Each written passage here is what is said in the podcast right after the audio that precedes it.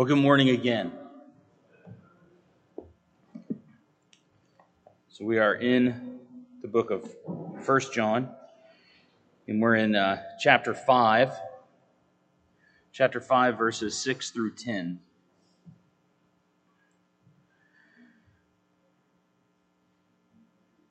This is the one who came by water and blood, Jesus Christ. Not with the water only, but with the water and with the blood. It is the Spirit who bears witness, because the Spirit is truth. For there are three that bear witness, the Spirit and the water and the blood, and the three are in agreement. If we receive the witness of men, the witness of God is greater. For the witness of God is this, that he has borne witness about his Son. These are the words of God. Praise be to God.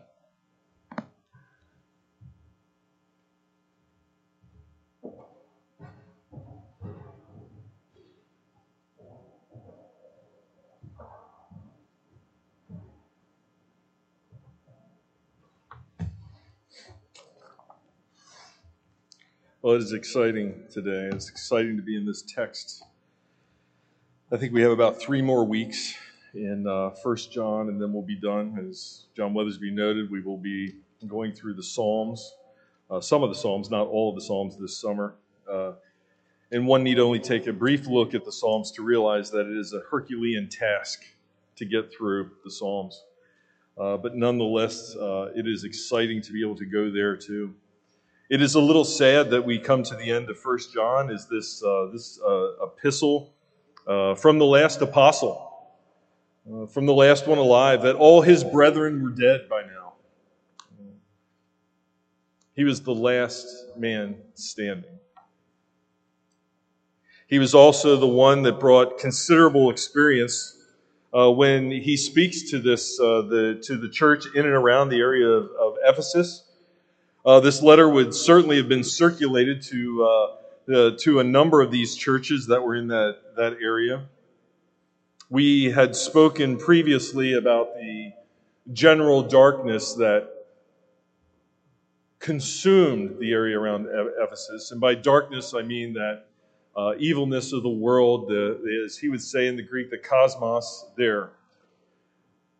That it was a pagan culture, and John is writing this letter not only as a letter of the tests of the belief for the believers that are there, but also as a testimony to the full deity of Jesus. It was a letter that was written to believers. It wasn't written to people to convince them of anything, but it was a letter written to build them up. To strengthen them in the area in which they live, and strengthen them in their belief.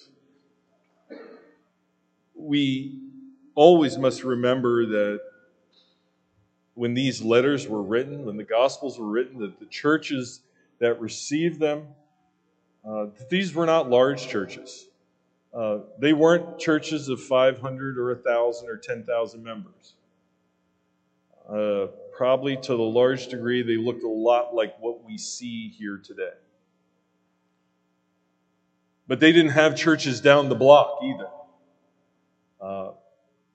Their church that these people would have attended was the only game in town. There wasn't like a choice of churches. There wasn't a choice of denominations. There was one church in a pagan land that they went to when they were in Ephesus. Their friends and family that were not believers in Jesus Christ were ones that would have been attending the pagan festivities of the time. They would have been attending into pagan worship. They would have attended the feasts of Artemis and so forth and so on. And we know that through this letter, when he uses the term specifically about the antichrists have come, those who deny who Jesus is, that he's talking about the full deity of who Jesus is, the full work of who Jesus is, against the pagan beliefs that are out there, against the beliefs of those who have left the congregation to do something else or to pull others away with them. And that's kind of where we come into this from last week. Just a little housekeeping that we will catch an interesting piece of church history in verses 7 and 8 when we get there. I'll address it briefly. There's not enough time in a sermon, nor is it sermonic material to address what we're going to address there, but just to pre-warn you of a little bit of church history that we're going to hit when we hit 7 and 8, those particular verses, because what I read might not be what's in the scripture that you have in front of you. So, let's begin. We ended last week in verse 5. With a rhetorical question by the apostle. He said, who is the one who overcomes the world? Who is the one that's victorious? Who is the one that conquers the world? Who is this person? What does that person look like? What qualities or characteristics does that person have? In the rhetorical speech that he gives there, it's the one who believes Jesus is the Son of God. It is that person that has victory over the evilness of this world, over this cosmos, as he would say. Remember, John uses the term world in a minimum of 4 to 5 different ways and as many as 7 different ways that he will use that in his writings. In this particular writing, it is the evil system that is in charge of the world. We know that evil system to be that which the devil himself controls. The things that are against God, the things that are against his Son, the things that are against the Holy Spirit, the things that draw you away from Jesus. All those things will be part of this evil world that he speaks about. And so when we come into that verse, building on top of that, and it was interesting, John and I were both taking a look at a particular commentary this morning about just an overall commentary about the books of the Bible, the way they're laid out and stuff like this, just in preparation for the upcoming study in Psalms. And I said, check this out as we looked at First John and the layout. And he says, and they say clearly that because of the fluid nature of his writing in First John, it's impossible to imply an overall outline to the chapter. It's just very fluid in the way he's writing it. We could easily understand that fluidity because John is writing as that old man, as I said before. He's 80, possibly even as close to 90 years old now. He has seen it all. He has experienced it all. He has been one of the sons of thunder, right? Who would be very bold in what they said without even thinking about what they said. And now he's become that grandfatherly person. As death's door is there, as he will pass over this life into the next life, that he will pass over into the arms of the Savior finally, right? As he looks back over his life and knowing Jesus, not only in the flesh, but risen Jesus, seeing the ascended Jesus into heaven, having heard the words on the Mount of Transfiguration that this Jesus that he knows and he's trying to pass along these things he knows to be true to this church and to build them up. So he had just said is the one that believes that Jesus is the Son of God. That is the one who conquers this world. And then in verse 6 it says, this is the one. That one is Jesus. Jesus is the one who came by water and blood. Jesus Christ, not with the water only, but with the water and with the blood. It is the Spirit who testifies because the Spirit is the truth. I'm going to lay that there and I'm going to say that that what we will see here is the testimony of the Trinity in these 3 verses that we're talking, these 4 verses that we're talking about. It is my desire that when we see the Trinity at work in the testimony of the work of the Son, that this will just confirm, as it did for them, the redemption that is found in Jesus as Savior.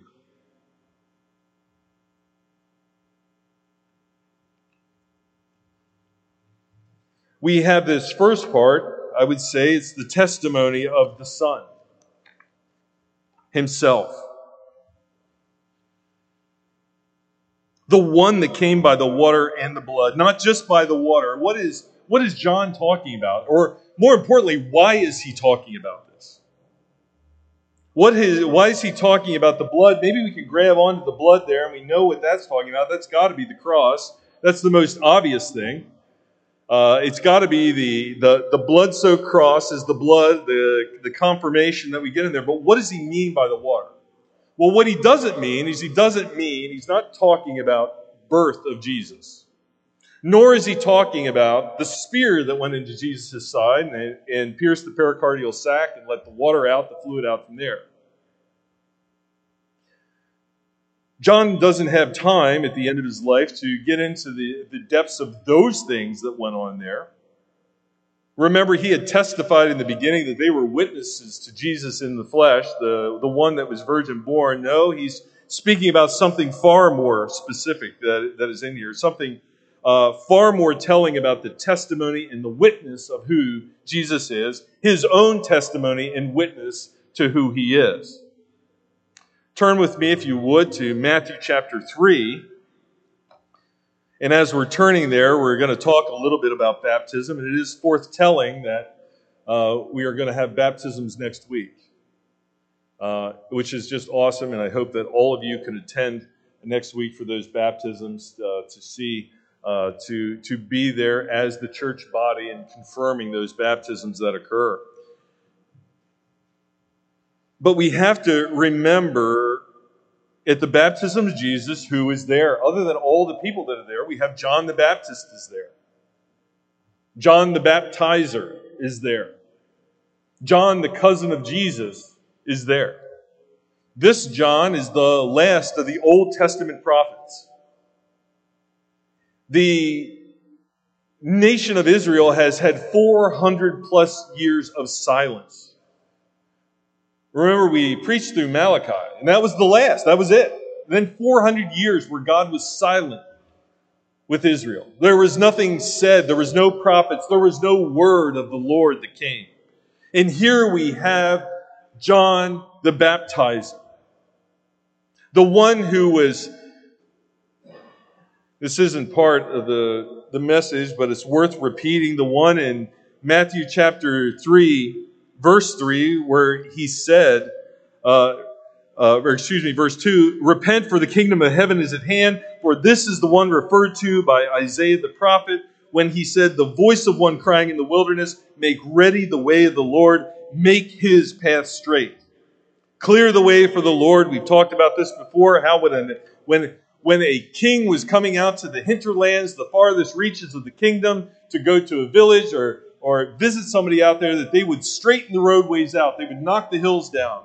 They would make the way of travel easy so that none could attack the king or whatnot that came in. Make straight the way for the Lord that is coming. John is speaking about the Messiah who is coming. And then, surprise for John, he comes to him.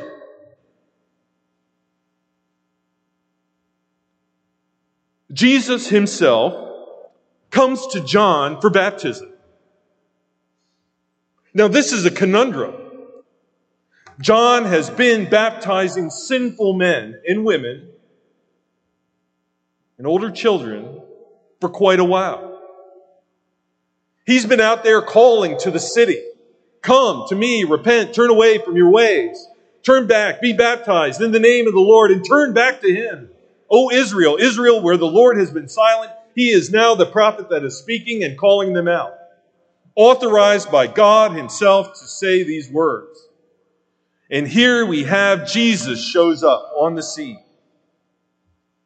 He comes to the river itself. Verse 13 of Matthew chapter 13, it says this. It says, then Jesus arrived from Galilee at the Jordan, coming to John to be baptized by him. Now, one doesn't need to be a great biblical scholar to notice some issues with this. Even the person that doesn't believe in Jesus knows that those who believe in Jesus claim that he was the sinless one. That there was nothing that Jesus needed to repent of. He was one without sin. John recognizes this too, because he says in verse 14, but John tried to prevent him. Woe there, hard charger. This isn't for you. This is for everyone else that isn't you. But you see, and therein lies the rub. There's a problem. And Jesus knows exactly that it's not a problem for him. It's a problem of understanding for John what needs to occur. It says, but John tried to prevent him, saying, I have need to be baptized by you, and do you come to me? How is that possible? I'm the one that's a sinner. I'm the one that you need to baptize, Jesus. You need to baptize me. This whole order of going on is wrong. But Jesus says these words in verse 15. But Jesus, answering him, said, permit it at this time, for in this way it is fitting for us to fulfill all righteousness. Then he, that's John, permitted him, that's Jesus, to be baptized. To fulfill all righteousness? What are we talking about? What's going on? The easiest answer, the closest way that we can get to it quickly in the time that we have is Philippians 2, verses 5 through 7. We're all pretty much familiar with it. It seems like we can't go a week or two without quoting these verses. I'm actually surprised that Jim didn't quote it in Sunday school class today. But we always have it. We always keep it in our forefront, right? It says that Paul is speaking. He says, have this attitude yourselves, which was also in Christ Jesus, who, although he existed in the form of God, did not regard equality with God a thing to be grasped, but emptied himself, taking the form of a bondservant, a form of a slave, that's doulos in Greek, and being made in the likeness of men. So, if I were to quiz you right now, you would say Jesus was sinless. And Jesus said, we need to do this to fulfill all righteousness. And Paul said that he took the form of a slave, being made in the likeness of men. Jesus himself needs to for him to be sinless, because he is in the form of a man, he needs to be fully obedient in that form of a man, okay? And we have here an Old Testament prophet that is calling all men to be baptized. Jesus is in the form of a man, so he needs to be baptized to fulfill all righteousness, to be fully obedient to the call of God to do, so that he can be fully in everything that he does like us. That he needs to do this in all righteousness. This is the water of which John is speaking of. For him, it is baptism that he is doing, that he must do and fulfill this thing as has been called of all men to be baptized, as John is calling them out. Yes, he is fully sinless, but he is a man who needs to be baptized. I need to do this thing so I do not stand apart from every other man when I go to the cross. I don't stand apart from these and say, well, I was a little different. I didn't need to do this thing that everybody else needs to do. This thing also needs to be done to fulfill all the righteousness that I am called to before the cross. Is that call for him to be baptized? It is that physical witness that all who stood there that day, including John himself, saw occur. Now, I'm going to be dealing with this baptism, and you might as well just kind of either fold over the pages in your Bible or take the little tags that you have in your Bible and hold on to that, because I'm going to be coming back to that as we go through the rest of 1 John. But this physical witness of the baptism, is what is there. And then he talks about the blood, right? He didn't come only in the water. He just didn't perform this thing, this water baptism that goes on. It wasn't the confirmation of all righteousness that needs to be fulfilled. That wasn't just what it was, but it was the blood also. It is that blood of the cross, that blood of the crucifixion, the blood that was shed in the place of sinners. The one who takes upon the sin of all those who would be saved. That blood on the cross, the propitiatory substitutionary atonement that happens there. His precious blood on the cross stands as that other part of that witness of what he has done. It stands there as John points out to who Jesus is in standing against the pagan beliefs that are in the society that he's talking through or to. Is that blood that stands as the confirmation and the witness to him and his work of redemption. It is that cross that's spoken of by the prophet Isaiah that we see that most detailed description of who Jesus is in Isaiah 53.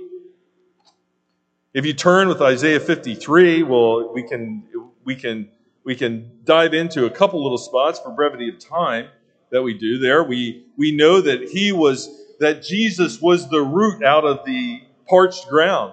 In verse 2, he is that stumbling block, that scandalon. It is scandalous. Jesus is scandalous that those who don't believe. Remember that Jesus of 1 Corinthians, that Paul would say that it would be the foolishness of the wise man is the cross. That the wise man don't understand it.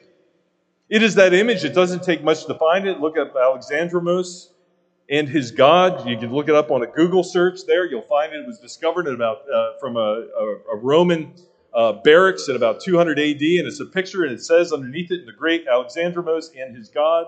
And it's a picture of the cross with a man with the head of a donkey on it.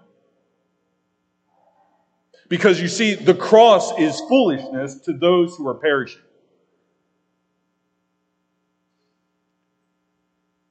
In verse 3 of Isaiah 53, it says that he was despised, of no importance except to those who were being saved. Right? And then we get into 53:5, where it says, he was pierced through for our transgressions, he was crushed for our iniquities, the chastening for our well-being fell upon him, and by his scourging we are healed. Verse 6, all of us like sheep have gone astray. Each of us has turned to his own way, but the Lord has caused the iniquity of us all to fall upon him. In verse 7, he was oppressed and he was afflicted, yet he did not open his mouth. Like a lamb that was led to the slaughter and like a sheep that was silent before its shearers, he did not open his mouth. And then finally in verse 8, it says, by oppression and judgment he was taken away. And as for his generation who considered that he was cut off out of the land of the living, for the transgression of my people to whom the stroke was due. It was the real atonement that occurred on that blood-stained cross. That cross is the verification that we see of who Jesus is. It is that verification of the prophecies that were made about him that were completed through the work that he did.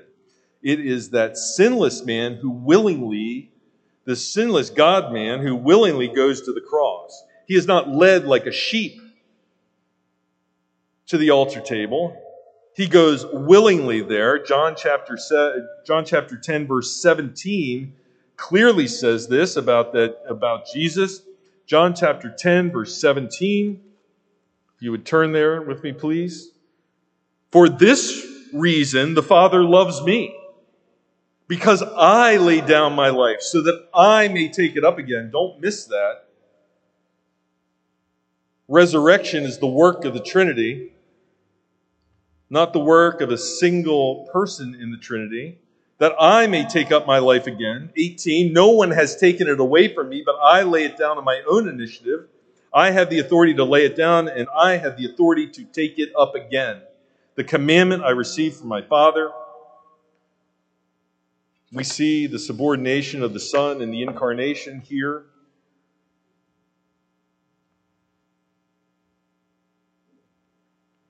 the incarnate Son subordinate to his Father in heaven. There is a difference between the incarnate Son subordination and the eternal Godhead that goes on.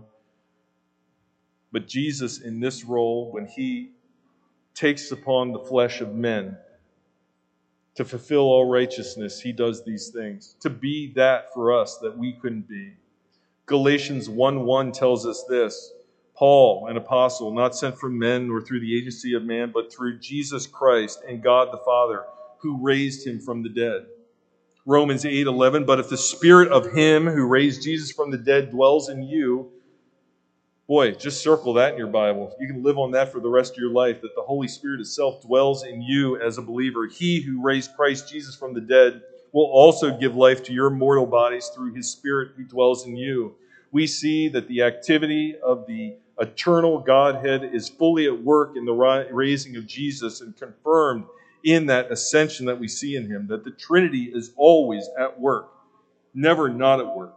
The water then and the blood form the witness of the Son, of his work here that we can see, obedient from the beginning and fully obedient to the cross. That willful obedience of Jesus is the only hope that we have.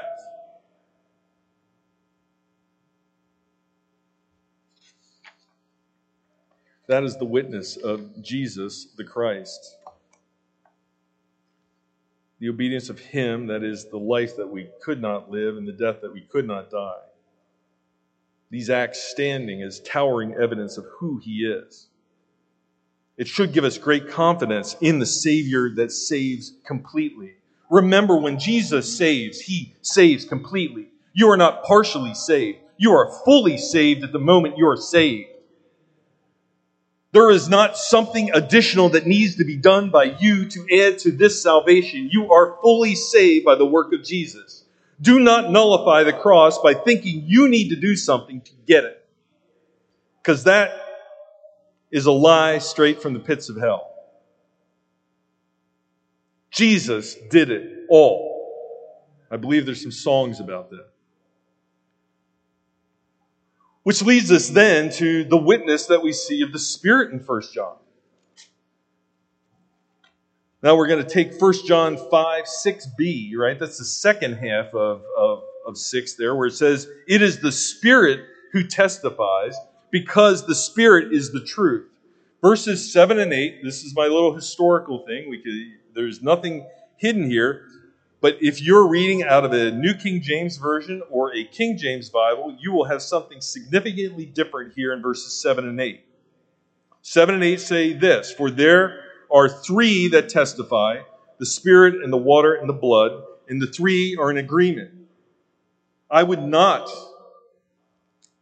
be a believable pastor if I did not address the Comma Johanneum is referred to in this verse. You will have something that will say upon the lines there like this, if you have your New King James. I have it, unfortunately, I put it on my first page, so it reminded me, so if you'll just bear with me for a second. It'll say this, in your King James, your New King James: for there are three that bear record in heaven, the Father, the Word, and the Holy Ghost, and these three are one. That's verse 7. And there are three that bear witness in earth, the Spirit and the water and the blood, and these three agree in one. Those words are not in the earliest manuscripts that we have. You will find them after the third edition of Erasmus's Greek New Testament, when, for lack of better or eloquent words, he was challenged that those words were not in his Greek New Testament, the first two editions. And he said, if you can produce a copy of it, I'll put it in. And lo and behold, a copy was produced that had that. And so he put it in. But that's where you find it from. So that's about the 16th century, 1500s. Doesn't change the meaning. What we see is somebody trying to add clarity to what's being said. Somebody that has some difficulty with how it's being worded here. And granted, John's words are not beautifully formed in this particular part. Nonetheless, they do speak the truth. When he says here that there are three that testify, the Spirit and the water and the blood, and the three are in agreement. What we see here is the adding to the witness of the work of Christ. We see the work of the Spirit. We see that the Spirit is also testifying to the nature of Jesus in the work that he does. If you would turn back with me to Matthew chapter 3, we ended in verse 15 where Jesus permitted John to baptize him. And I have to admit, there's part of me wants to hear the other conversations that aren't recorded that are going on here. We can almost see that there was kind of maybe a little, they are cousins. That it could be a little argument that's going on, a little back and forth to make sure this happens. That is just the humanness in me that wants, I just want more. Give me more here. But it's not for us to know. What we do know is what is written. What we do know is what is recorded. In verse 16 says this. It says, after being baptized, Jesus came up immediately from the water, and behold, the heavens were opened, and he saw the Spirit of God descending as a dove and lighting on him. John saw the Spirit of the Lord descending as a dove and lighting on Jesus. Witness there at the river, we see the descension of the Holy Spirit upon Jesus, the incarnate one. The Spirit testifying to his obedience in all righteousness. Listen to the words of Peter in the book of Acts, Acts chapter 10, verse 38. You know of Jesus of Nazareth, how God anointed him with the Holy Spirit and with power, and how he went about doing good and healing all who were oppressed by the devil, for God was with him. That Holy Spirit is the same. And I'll just say it, not to be fancy, but we'll say Paraclete. That's the Greek. You hear it in church all the time, that they'll dance that word out there. The helper, John 16, verse 7. If you would turn there for a moment, John 16, verse 7.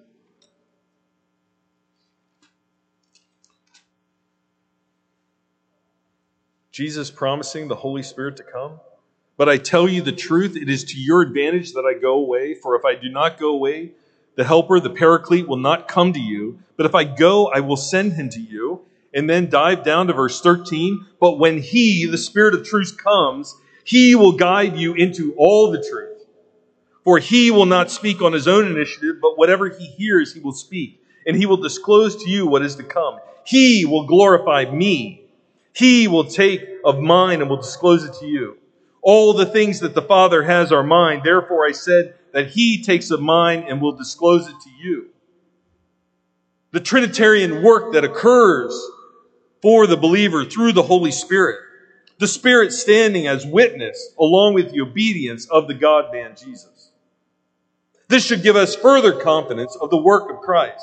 That Jesus is not just a concept. That Jesus is not just a teacher. That Jesus is truly the Messiah. He is the anointed one. The Christ. The fully God-man. God enfleshed on earth. But John is certainly not done in these short verses that he places for us in here. If you would turn with me back to 1 John chapter 5.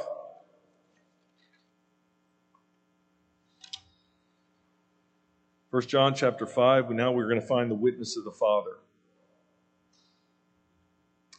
1 John chapter 5, verse 9. If we receive the testimony of men, the testimony of God is greater, for the testimony of God is this, that he has testified concerning his Son. Take that little flag you have in your Bible and back to Matthew chapter 3, verse 17. Not the only place where this is recorded for us at, but it's convenient for us because I've been there so long. And it says, so we have that John, as Jesus has come up out of the water. We don't know if John held his nose to go under or not. I'd feel a lot more confident doing it when I was baptizing if I knew that that's what John the Baptizer did, because he had a lot more experience baptizing people than I did.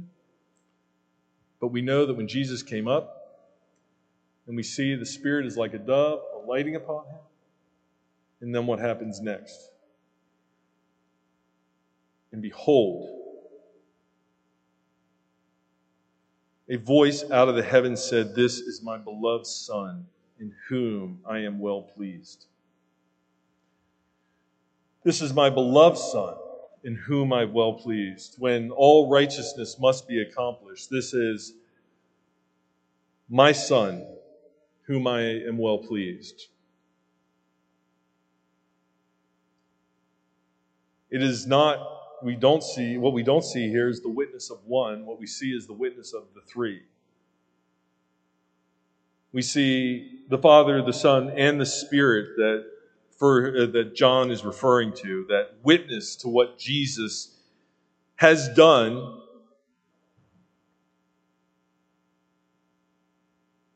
through baptism and the cross, and completing all righteousness there. This same Jesus who Hebrews 7:25 sits upon the throne, interceding for us, sits next to the Father on the throne, interceding for us. We know that it's important for these witnesses to be given to us. We have Deuteronomy chapter 17, verse 6.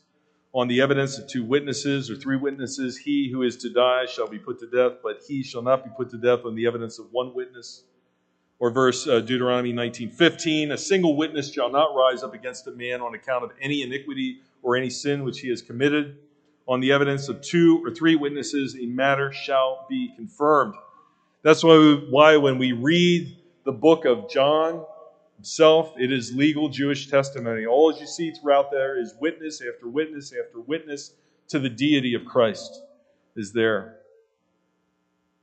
And in John chapter 8, verse 17, he even reminds the readers, even in your law it has been written that the testimony of two men is true.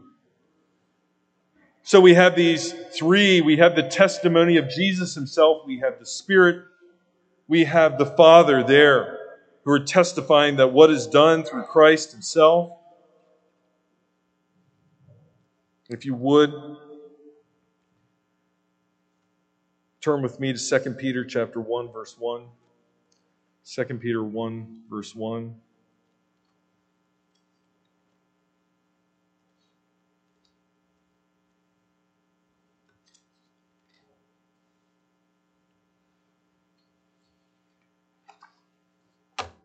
I have to say, as an aside, it was the scripture has been amazing this week.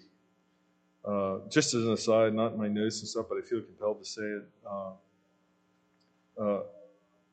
I had an awesome discussion with a brother earlier this week, which drove me deeper into the Scripture on things, and it was phenomenal. It was just an amazing time to be able to study in the Scripture this week, and to just to see how God has provided redemption for us. Just to know even more who Jesus is. I mean, this is how we confirm that. You know how you confirm you're a believer? I forget, who was it that had, there was 15 questions. I think it was J.C. I want to say, I'm going to attribute it to J.C. Ryle. There was 15 questions to know if you're a believer, right? I said, well, what if, he said 16th question. Here it is. This is the one that everything else hangs on. Do you desire to know more about Jesus? If you desire to know more about Jesus, then that's pretty good confirmation that you are a believer. Because I'm going to tell you right now, the world out there, the world that apparently is super offended by particular pronouns you use, but is not offended by babies that are getting torn apart in the womb, cares nothing about Jesus. But if you desire to know more about Jesus, that is a good sign that you are a believer. And I'm going to tell you what, it was, I went to places, I was able to be taken places in Scripture, just through as you're following You're following the life of Jesus. You're following the life of the apostles. You're following the witness that they give. And you cannot help but open this book up and see things afresh. I'm not saying making up new things, but seeing things like, holy, wow, that's awesome. That is just so great to see. And in this particular verse in 2 Peter chapter 1:1, it says, Simon Peter, a slave and an apostle of Jesus Christ, to those who have received a faith of the same kind as ours, the unity of believers, right? You're hearing about the unity of the body of believers, unified body of believers here, right? By the righteousness, listen to these powerful words that Peter himself speaks, of our God and Savior Jesus Christ. It is just amazing that fully human, fully divine, that Redeemer that had to be truly man to suffer and sympathize for us, and that Redeemer that had to be truly divine to satisfy and secure our salvation. I'll come to a close on this in Hebrews chapter 1, verse 1 through 4. It seems like so long ago that we preached through Hebrews.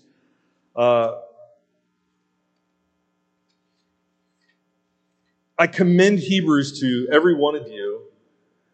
If you want to start seeing the Old Testament and how it relates to us as believers, we are not divorced from the Old Testament by any stretch of the imagination.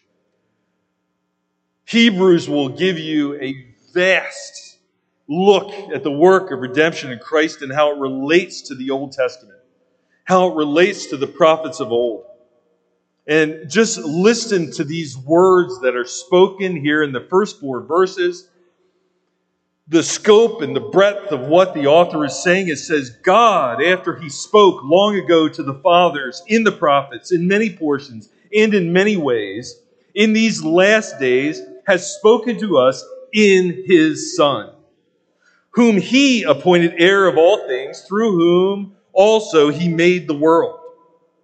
And he, Jesus, is not only the radiance of his glory, but he is the exact representation of the nature of God. And Jesus upholds all things by the word of his power.